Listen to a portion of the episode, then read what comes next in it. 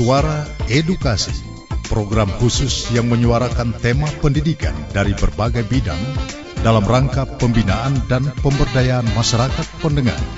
Dapat Anda ikuti setiap hari Senin hingga dengan Kamis pukul 17 hingga 17.30 waktu Indonesia Timur di Programa 1. Selamat sore pendengar, kembali kita berjumpa sore hari ini di siaran pembinaan bahasa dan sastra Indonesia kerjasama Radio Republik Indonesia Ambon dengan Kantor Bahasa Maluku. Dan sore hari ini ada narasumber yang hadir dari Kantor Bahasa Maluku, Ibu Erniati SS, staf teknis Kantor Bahasa Maluku. Saya akan menyapa beliau. Halo, selamat sore Bu Erni, panggilnya seperti itu ya? Iya, selamat sore Ibu Eka. Ya, silakan disapa pendengar di rumah. Assalamualaikum warahmatullahi wabarakatuh. Selamat sore Bapak Ibu. Selamat mendengarkan kembali acara rutin kita, yaitu siaran pembinaan dan pengembangan bahasa dan sastra Indonesia. Ya, kami berharap pendengar Anda selalu setia mengikuti acara ini, karena acara ini merupakan kerjasama Kantor Bahasa Maluku dengan Radio Republik Indonesia Ambon. Dan pada kesempatan sore hari ini kita akan sama-sama berbincang tentang kecermatan dalam penulisan papan nama. Nah, untuk itu di studio seperti yang sudah saya ungkapkan untuk Anda tadi ada Ibu Erni sebagai narasumber. Dan topik pembicaraan kita sore hari ini adalah kecermatan dalam penulisan papan nama. Ya, Ibu Erni, ini akan kita perbincangkan mengenai penulisan yang tepat pada papan nama. Baik papan nama pertokoan, perkantoran, gedung-gedung, maupun papan petunjuk umum. Bagaimana pandangan Ibu berdasarkan pengamatan mengenai pemakaian bahasa Indonesia dalam papan nama ini yang biasanya dipasang di tempat-tempat umum? Silakan, Bu. Terima kasih, Ibu Eka. Baiklah, saya akan menjelaskan sedikit tentang kecermatan dalam penulisan papan nama yang khususnya yang ada di Ambon. Bapak Ibu pendengar yang budiman, namun sebelumnya saya ingin mengatakan bahwa jangan sampai ada kesan dalam pikiran penutur bahasa kalau kantor bahasa itu adalah polisi bahasa yang kerjanya hanya menyatakan salah benar saja. Siaran pembinaan bahasa melalui radio ini bukan mengatur pemakaian bahasa di rumah, di pasar, di tempat rekreasi, atau biasa disebut konteks dan situasi tidak resmi, melainkan untuk pemakaian ragam tulis yang diutamakan Ibu Eka. Iya. Pendengar yang budiman, karena bahasa yang digunakan pada papan nama adalah ragam tulis, maka perlu diperhatikan kaidah-kaidah penulisan bahasa Indonesia yang baik dan benar. Iya. Mengenai pemakaian bahasa pada papan nama, baik di kota besar maupun di kota kecil, yang mewah dan megah, bahkan di pelosok-pelosok dan gang-gang sekalipun, banyak kita jumpai bentuk penyimpangan penulisan. Seperti itu yang menurut pengamatan Kantor Bahasa Ibu Eka. Iya, dan apa yang sudah dijelaskan oleh Bu Erni tadi terkait dengan pemasangan papan-papan nama.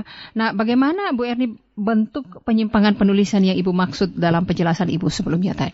Saya akan menjelaskan tentang bentuk penyimpangan yang Ibu tanyakan tersebut. Misalnya begini, Bu. Masih terdapat ketidaksesuaian penulisan dengan kaidah bahasa Indonesia, khususnya menyangkut pengurutan kata dan pemilihan kata-katanya. Pemakaian ejaan yang menyalahi kaidah, adanya gabungan unsur bahasa asing dengan bahasa Indonesia. Nah, unsur bahasa asing inilah yang selama ini kian merebak digunakan di tempat umum, seperti pada papan nama dan iklan atau reklame. Iya.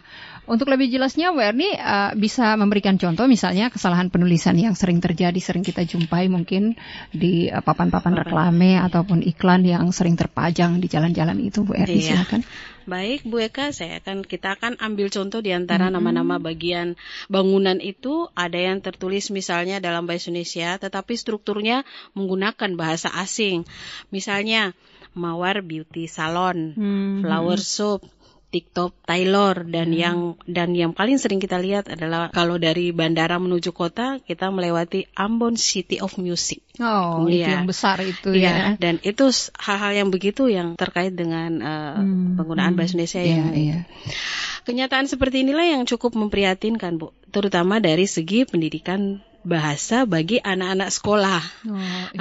Karena mereka menemukan kenyataan yang berbeda antara bahasa Indonesia yang mereka pelajari di sekolah dengan bahasa Indonesia yang mereka jumpai pada papan-papan nama bangunan. Penulisan nama-nama semacam itu harus kita tata kembali. Kita tidak seharusnya menggunakan bahasa yang unsur-unsurnya bercampur aduk antara bahasa Indonesia dengan bahasa asing. Misalnya kata mawar tadi misalnya merupakan kata khas bahasa Indonesia, yaitu nama sejenis bunga yang kita miliki. Tetapi mengapa pemakaiannya harus disandingkan dengan kata asing yang seperti beauty salon misalnya? Betul. Usaha layanan jasa ini tentunya ditujukan kepada masyarakat Indonesia yang berbahasa Indonesia, Ibu. Iya. Oleh karena itu, jika ditulis dengan bahasa yang bercampur aduk, tentu tidak dapat mencapai sasaran yang tepat. Sebaliknya, jika ditulis dengan menggunakan bahasa Indonesia, sasaran yang akan dicapai tentu menjadi lebih efektif. Kalau layanan jasa itu juga ditujukan kepada masyarakat mancanegara, di samping masyarakat Indonesia sendiri, kata-kata bahasa asing dapat saja dimanfaatkan untuk mencapai sasaran sendiri. Kata-kata bahasa asing dapat saja dimanfaatkan untuk supaya kata-kata asing itu tidak dicampurkan dengan bahasa Indonesia. Namun pemakaiannya harus mengikuti kaidah bahasa Indonesia. Misalnya nama usaha jasa tadi itu tetap ditulis dengan menggunakan bahasa Indonesia.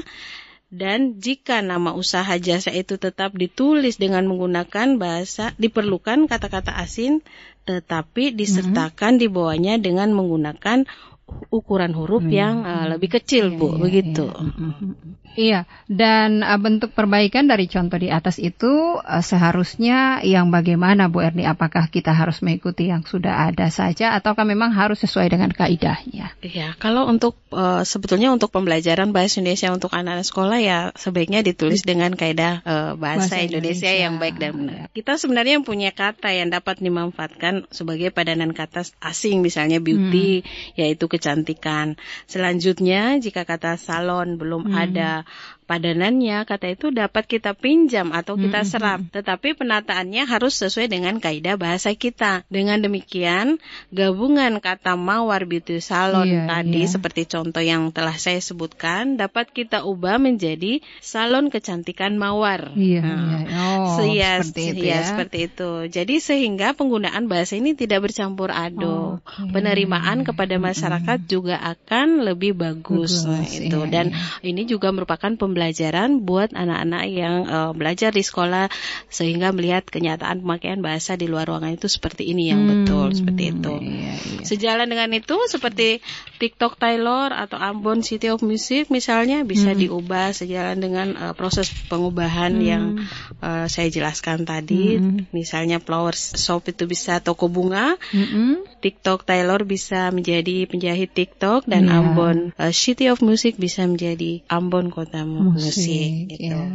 Nah, dari contoh-contoh tadi kita dapat melihat bahwa gabungan kata asing yang telah kita temukan padanannya dalam bahasa Indonesia, gabungan kata itu kita susun menurut kaidah penggabungan kata yang berlaku dalam bahasa Indonesia, yaitu mendahulukan induk atau unsur yang diterangkan, kemudian baru diikuti pewatasnya atau unsur yang menerangkannya. Seperti itu, Ibu. Nah, itu kan penjelasan terkait dengan yang sudah. Bagaimana dengan iklan? Kalau iklan seperti apa lagi? Saya akan mencoba menjelaskan karena maraknya iklan, dan iklan sangat menarik untuk kita bahas mengenai bahasanya. Ibu Eka, pada dasarnya iklan adalah usaha komunikasi yang efektif dan efisien yang berfungsi untuk memperkenalkan dan menjual sebuah gagasan atau produk sehingga membentuk pola pikiran di benak masyarakat mengenai suatu gagasan atau suatu produk. Hal yang tidak boleh dilupakan adalah bahwa proses itu bahasa tetap memegang peranan penting. Di sinilah kita dapat menekankan peran penting dari penguasaan bahasa yang baik dan benar. Iklan itu merupakan hasil manipulasi bahasa untuk mencapai tujuan tertentu. Iklan merupakan usaha persuasi. Makin terbatas jumlah kata yang digunakan dalam sebuah iklan, makin tinggi kepentingan penggunaan bahasa yang baik dan benar. Kita hanya dapat bermain dengan menggunakan bahasa atau memanipulasi bahasa jika penguasaan bahasa kita sudah baik. Bahasa menjadi alat bagi kita untuk mencapai tujuan kita. Seperti itu dalam iklan, Bu Eka. Begitu ya. Nah, dalam hubungannya dengan bahasa Indonesia yang bagaimanakah yang harus dipergunakan dalam periklanan, Bu Erni? Bahasa Indonesia yang digunakan dalam iklan adalah bahasa Indonesia yang komunikatif. Atau bahasa laras iklan. Ada bahasa laras iklan, ya. Bahasa laras iklan. Nah, seperti apakah bahasa Indonesia laras iklan itu? Iya, saya akan menjelaskan sedikit. Sebelum saya menjelaskan tentang bahasa laras iklan, saya akan menjawab pertanyaan kita kembali mengenai moto yang sering kita dengar. Gunakanlah bahasa Indonesia dengan baik dan benar. Banyak orang, terutama masyarakat awam, mengira bahwa moto itu menekankan penggunaan bahasa Indonesia yang formal. Akibatnya Bu Eka, banyak orang yang melecehkan atau mengabaikan moto tersebut dan menganggapnya sebagai moto yang tidak fleksibel, moto yang kaku, moto yang tidak menarik. Padahal moto itu tidak hanya menekankan penggunaan bahasa formal, tetapi juga penggunaan bahasa yang komunikatif. Hal itu berarti kita harus memperhatikan sasaran bahasa kita. Kepada siapa kita menyampaikan bahasa kita. Oleh sebab itu unsur-unsur seperti pendidikan, agama, penghasilan, lingkungan sosial, dan sudut pandang dari sasaran komunikasi kita tidak boleh diabaikan. Karena berkaitan dengan aspek komunikasi. Maka unsur-unsur komunikasi menjadi penting, yaitu pengirim pesan, isi pesan, media penyampaian pesan, dan penerima pesan. Jadi penggunaan bahasa yang benar berkaitan dengan pemahaman dan penggunaan aspek kaidah, yakni peraturan bahasa, Bu Eka. Dalam hal ini ada 4 hal yang perlu diperhatikan. Empat hal itu ini, Bu Eka. Masalah tata bahasa, pilihan kata, tanda baca, dan ejaan. Jadi ini yang harus diperhatikan. Pengetahuan atas tata bahasa dan pilihan kata harus dimiliki oleh penggunaan bahasa lisan dan tulisan, sedangkan pengetahuan tanda baca dan ejaan harus dimiliki oleh pengguna bahasa lisan. Jadi pengguna bahasa lisan itu harus mengetahui benar bagaimana pengetahuan mereka tentang tanda baca dan ejaan. Ini ada pakar Benny Hahut mengatakan bahwa sebaiknya kekayaan bahasa Indonesia dari berbagai ragam sosiolek dan dialek yang ada dalam masyarakat perlu dimanfaatkan untuk menciptakan iklan yang segar dan tidak selalu bertumpu pada ragam baku. Jadi jika ada anggapan bahwa penggunaan bahasa yang baik dan benar akan menghalangi kebebasan berbahasa atau menghalangi kreativitas berbahasa, sebenarnya pendapat itu salah, Ibu. Karena berbahasa dengan baik dan benar itu tidak hanya menekankan kepada kebenaran dalam hal tata bahasa, tetapi juga memperhatikan aspek komunikatif. Bahasa yang komunikatif tidak selalu harus merupakan bahasa formal. Sebaliknya penggunaan bahasa formal tidak selalu berarti bahwa bahasa itu baik dan benar, Bu. Seperti itu. Sedikit banyak saya sudah mulai memahami Bu Erni terkait dengan apa yang dijelaskan tadi. Nah, Ibu bisa menjelaskan bagaimana ciri atau penanda bahasa laras iklan itu, silakan. Bu, mungkin pendengar juga ingin mengetahui seperti apa bahasa laras iklan itu. Pendengar yang budiman dimanapun Anda mendengar siaran kami, baiklah saya akan kembali menjelaskan tentang ciri penanda bahasa laras iklan. Hal yang perlu ditandai dalam laras iklan adalah bahasa yang tidak perlu selalu menggunakan kalimat lengkap, Bu.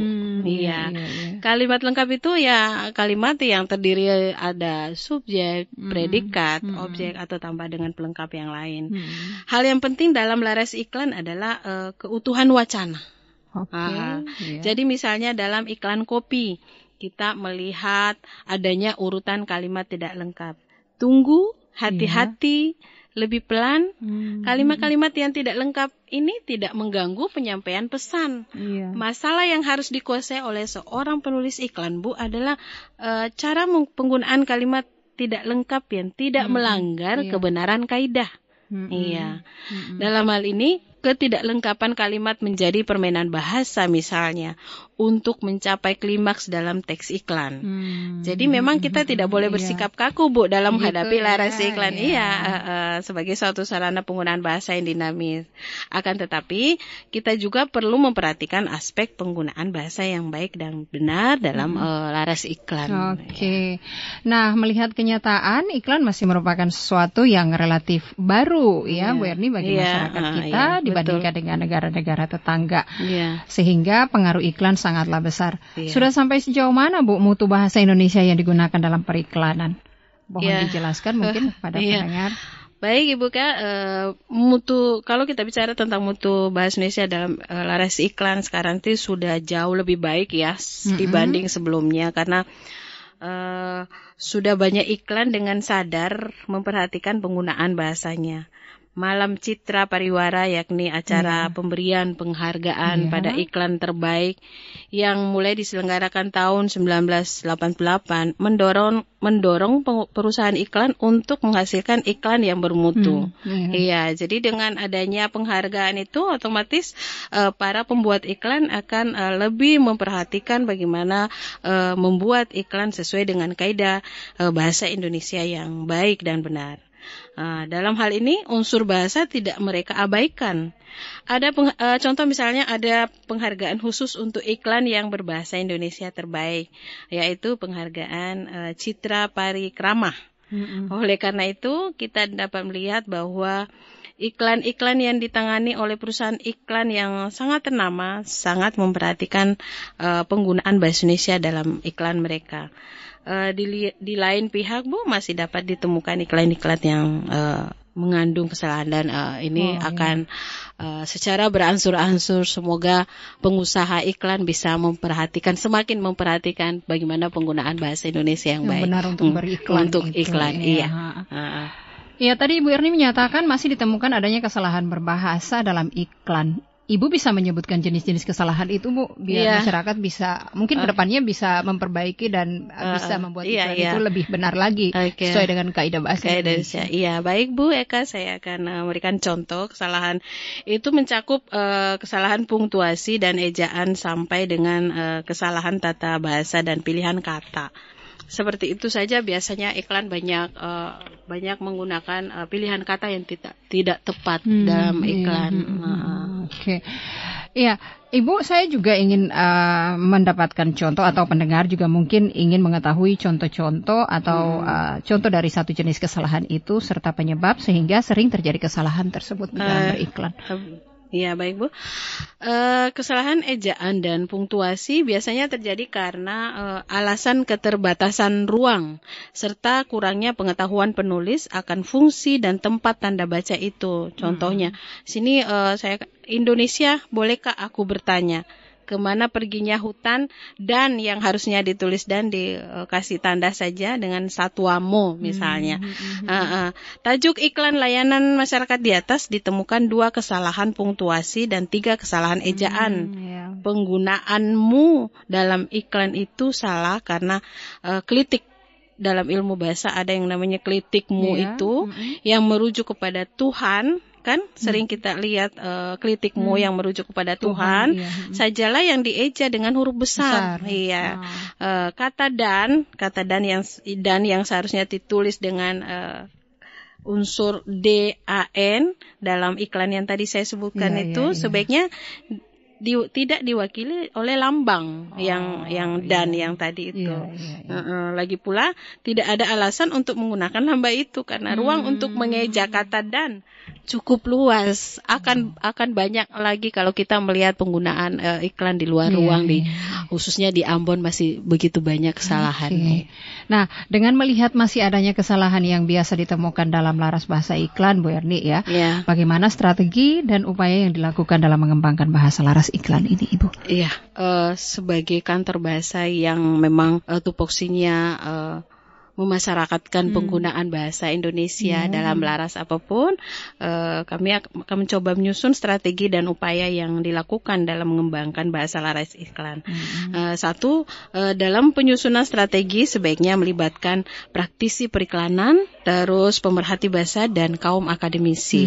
Terus yang kedua, perlu dilaksanakan suatu penelitian. Iya, yang tidak hanya akan menghasilkan suatu deskripsi mengenai bahasa iklan, melainkan lebih jauh akan dapat memberikan gambaran mengenai bangun iklan dan bahasa yang terkait di dalamnya.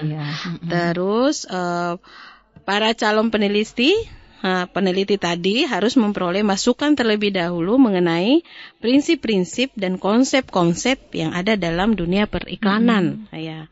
Terus selanjutnya, kalau boleh para praktisi periklanan sebaiknya juga membaca buku-buku yang menjelaskan penggunaan bahasa Indonesia yang baik dan benar. Selanjutnya perlu dilaksanakan suatu penelitian yang tidak hanya menghasilkan suatu deskripsi mengenai bahasa iklan, melainkan jauh lebih akan dapat memberikan gambaran bagaimana penggunaan bahasa Indonesia dalam ragam bahasa iklan. Seperti itu, Bu. Oke.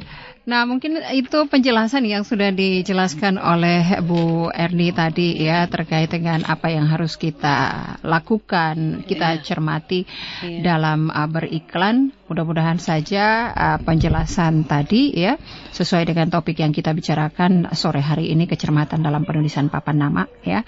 Papan nama dalam artian yang luas ya, iklan, dan berbagai macam yang sudah dijelaskan. Karena Bu papan nama itu yang paling banyak adalah iklan yang sering kita lihat di media luar ruang. Kemudian iklan itu kan dilihat oleh banyak orang ya. Bisa dijumpai di mana-mana. Hampir setiap kita keluar dari rumah kita, yang pertama kita lihat adalah penggunaan bahasa iklan, karena iklan terpampang di mana-mana, Bu. Nah, pendengar yang berbahagia, demikian tadi pembicaraan kita mengenai pemakaian bahasa Indonesia dalam kain rentang dan papan reklame atau iklan bersama Bu Erniati SS, staf teknis dari Kantor Bahasa Maluku. Semoga pembicaraan ini bermanfaat bagi kita semuanya. Dan sampai di sini saja jumpa kita di siaran pembinaan Bahasa dan Sastra Indonesia kerjasama Radio Republik Indonesia Ambon dengan Kantor Bahasa Maluku. Kita berjumpa kembali dalam acara siaran pembinaan Bahasa Indonesia dengan topik yang berbeda. Selamat sore, sampai jumpa.